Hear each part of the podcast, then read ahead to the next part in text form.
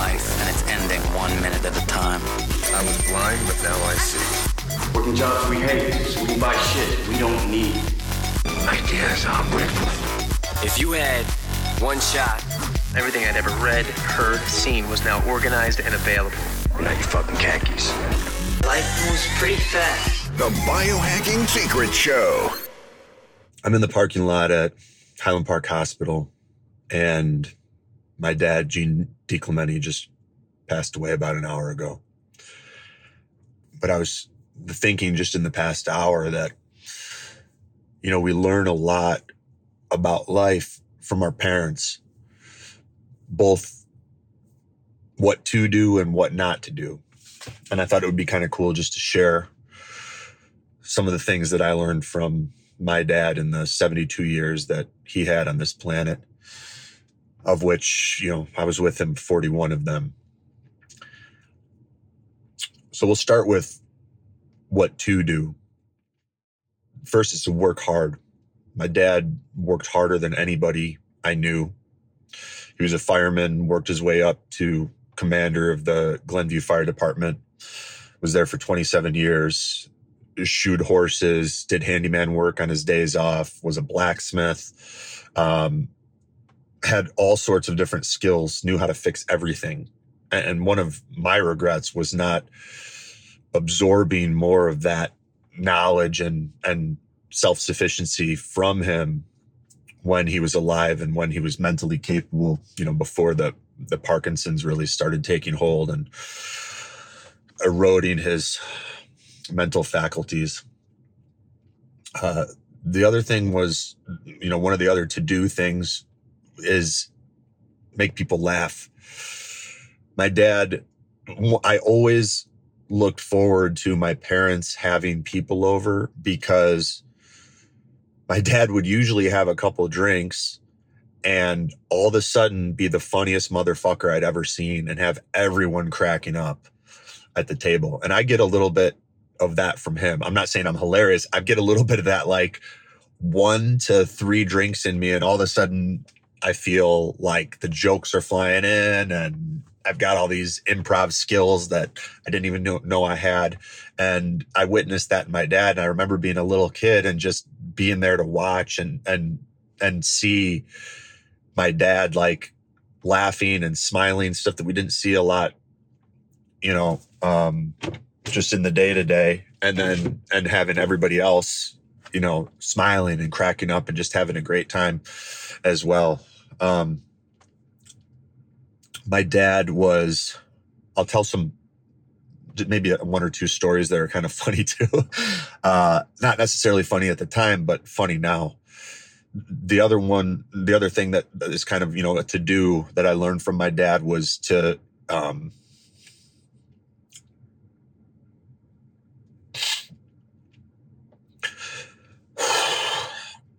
to protect your family protect your wife, protect your woman, protect your kids, uh, no matter what, and make sure they feel safe and know they're safe. And uh, so when I was probably 14 years old, we were we were playing soccer in Northbrook. Um, I played competitive soccer all my life, and uh, so we were playing at this place called the Palladium, and it's a soccer field in Northbrook, and they've got a uh, like a bike racetrack that goes around it. And there, uh, I guess my parents were sitting in the bleachers and there were some high school kids sitting behind them that were cursing and yelling rude stuff and, and, um, just being really inappropriate. My dad turned around and he said, Hey, can, you know, my wife's sitting here. There's kids around. Can you guys stop talking like that? Stop cursing. So he said it once. Um, and then it continued to happen. So he turned around and he said it again. I was obviously playing in the game, so I didn't know any of this was going on. At some point during the game, we were in the box and I jumped up for a header against one of their forwards, and the two of us cracked heads so loud. My mom said it sounded like, you know, two baseball bats hitting each other. And the kid was knocked out unconscious and got taken out of the game. And then, um, yeah, I finished, I finished playing, but I was fucking concussed.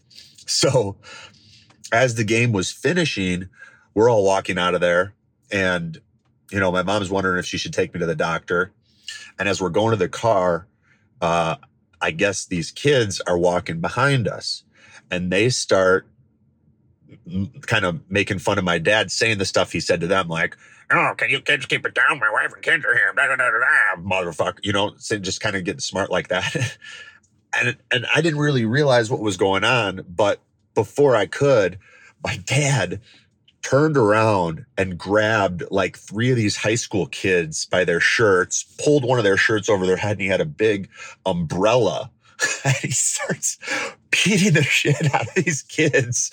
He's got like two or three of them all wrapped up, and he's just whacking them with the umbrella.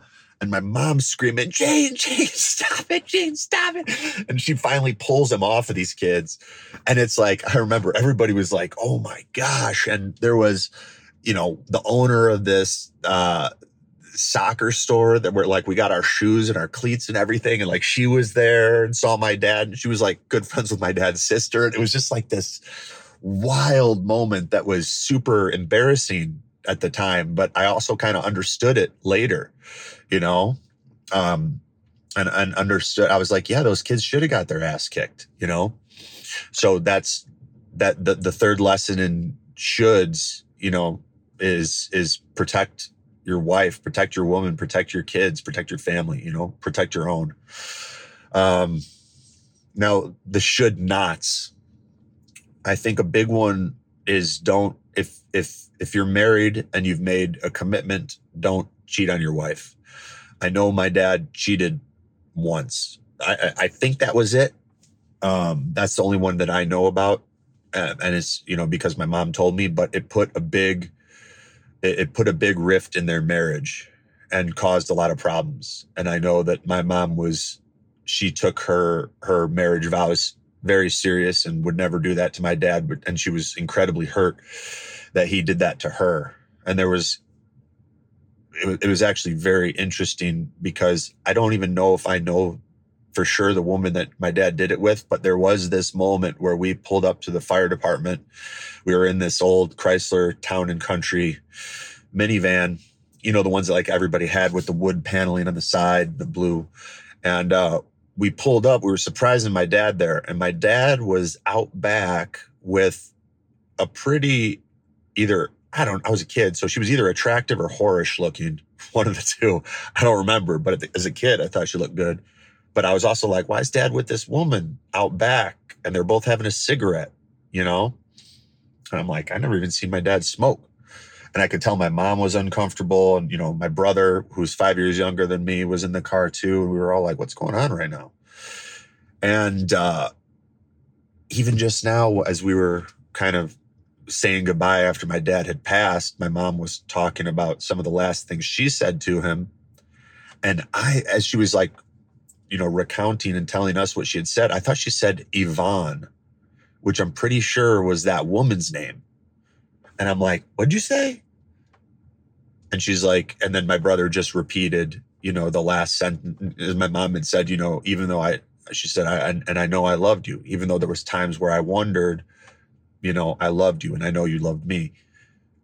And I'm like, no, no, before that, I'm like, did you say Yvonne? And everyone's like, no. I swear to God, I heard Yvonne.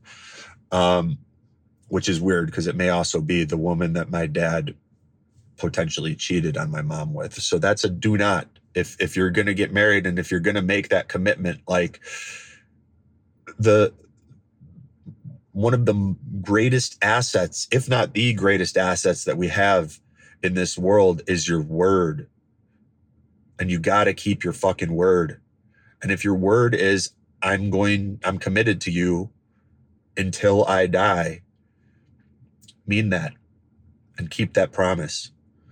It's more important than money. It's more important than any possessions and material shit you can accumulate in this world is keep your word. You can always get more of the other stuff. But if you break your word, that breaks trust. And that's that's your character. And that's everything that you are. And that's way more valuable than anything material. Do not, do not, I- I'm trying to figure out how to phrase this. I was going to say, like, do not lose your temper, but that's not it. I think that my dad didn't emote. He didn't express emotions. I never even saw my dad cry. I, I was probably in my 30s when I asked my mom if she'd ever seen my dad cry. And she said, Yeah, like when I was born. And then at my grandpa's funeral, my dad's dad, I saw a tear run down my dad's face. And that wasn't even because his dad had died. That was because it, it the death of my grandfather, the death of his dad represented the finality of the fact that they would never have a relationship. My dad would never have a relationship with his dad because they had a very tumultuous upbringing and my grandpa owned a landscaping company. He wanted all of his kids to work. My dad wasn't one of his favorite kids and all this shit, you know, but, um, my dad was never really good at expressing emotion. And I think what would happen then is when he did express emotion, it was usually anger. And it was often anger at stupid things, you know, because he didn't have the emotional intelligence.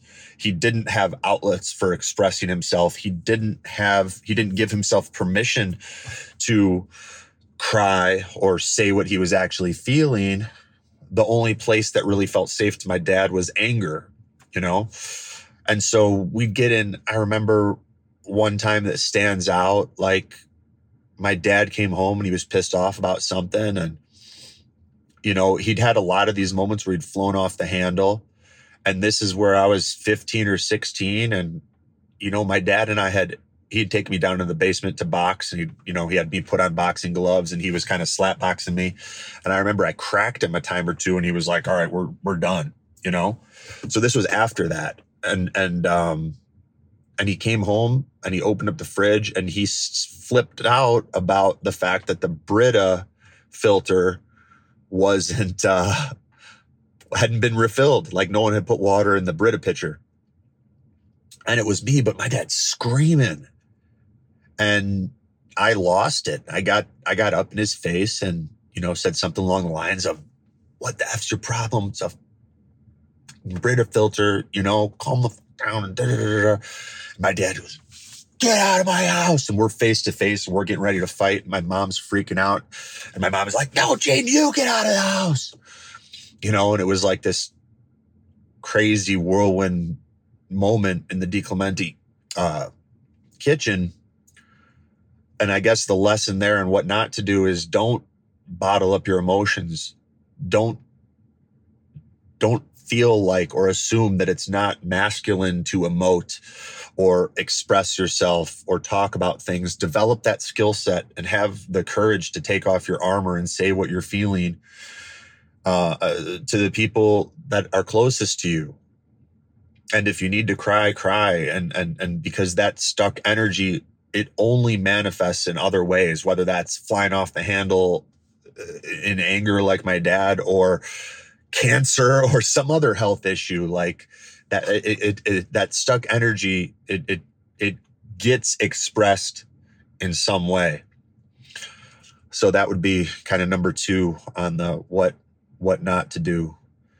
And then um number three on the what not to do don't worry so much about money. My dad worried a lot about money almost to like an obsessive degree almost to a point where it's it's required a lot for me to detach from the fear and worry and scarcity mindset around money. And i think that it's important for us to realize that you know the money's the, the purpose of money is to you know people there's all sorts of cliche things around money and and i want i want the freedom that money can provide but i'm also not a slave to money. And there are some things that you know to keep with the with the cliche theme that money cannot buy. And there are things that are that that n- are not worth sacrificing for money and and i see that happen a lot and i see my dad do it too um, my dad sacrificed a lot of his time with his family for, you know, to make more money. And there were some aspects of like that, you know, Cat Stevens or whoever wrote it first, the Cats in the Cradle song. You know, my dad also, he was, he was also, he made a point to be there for important things in sports. And, you know, he helped coach me in baseball and he helped coach my brother in soccer and all that. So I'm not making it out to be like my dad wasn't there, but fuck, I wish he was there more. I would have liked to spend more time with my dad. One of one of my favorite memories was like uh, my dad and I went on this canoeing trip down the Namekagon, going into like sixth grade, and I remember that being like, "Wow, this is pretty much like the only thing my dad and I have done just together, like just the two of us," which was cool. And uh, and and it was this wild trip where, you know, we were we, we'd canoe and then we'd we'd camp and you know, there was this this mouse when we were sitting around the campfire it came and jumped up on the log with us and was hanging out. And it was just like a beautiful memory. And i wish there were more of those. And one of the things that really hit me when when my dad's parkinson's started getting worse and worse was that like man i'm never going to have another one of those really with my dad i mean the closest we got after that was like me taking my dad to doctor's appointments and and transcranial magnetic stimulation and getting the mercury removed from his mouth and that sort of thing you know? Like that was the closest we got to like those father and son experiences. There was always trying to trying to get my dad out of a out of a, a hole with with parkinson's. Um so it's i would encourage everyone to to really know like what develop a true knowing that you're taken care of. And I think some of that comes with faith and some of that comes with a relationship with what I call God. And and with that faith knowing that even if I had nothing I'd be okay. In part because I know there's a lot of people who know that I'm a good person and that I keep my word and if I was in a bad situation they'd help me out, they'd help me get on my feet and I also have the skills to get back on my feet. And when you have that, there some of the the the fear and lack energy, some of that scarcity energy around money dissipates. And you know, there's there's also a difference. Some some people think wealth is things. Some people think wealth is a bank account. Other people think wealth is family. Other people think wealth is is quality time and and truly knowing that you are loved and having the people that you love truly know and feel that they're loved. Like that also is wealth, right? So defining these things is important and having clarity around the role that you want money to play and the experiences that you want to have. I think having that clarity also releases you from some of the scarcity based behavior patterns around money that can separate us from the people we love and prevent us from some of these beautiful experiences that you know the, the the time window to have them is limited. So i guess the, the last things that i would say is if you know if you have someone that's dealing with parkinson's in your family or if you have it um surround yourself with people that you love and start developing faith mm, mm, mm. At least that's that was important for me you know? I prayed that my dad would be have a spot in heaven. And uh you know even though he, he did some some things that maybe weren't uh ideal in god's eyes overall he was a good man his heart was in the right place. And i hope that is enough to get him into heaven. And i hope to see him there when it's my time and these situations are a lot easier when you're surrounded by people that you love and that love you. And that's it.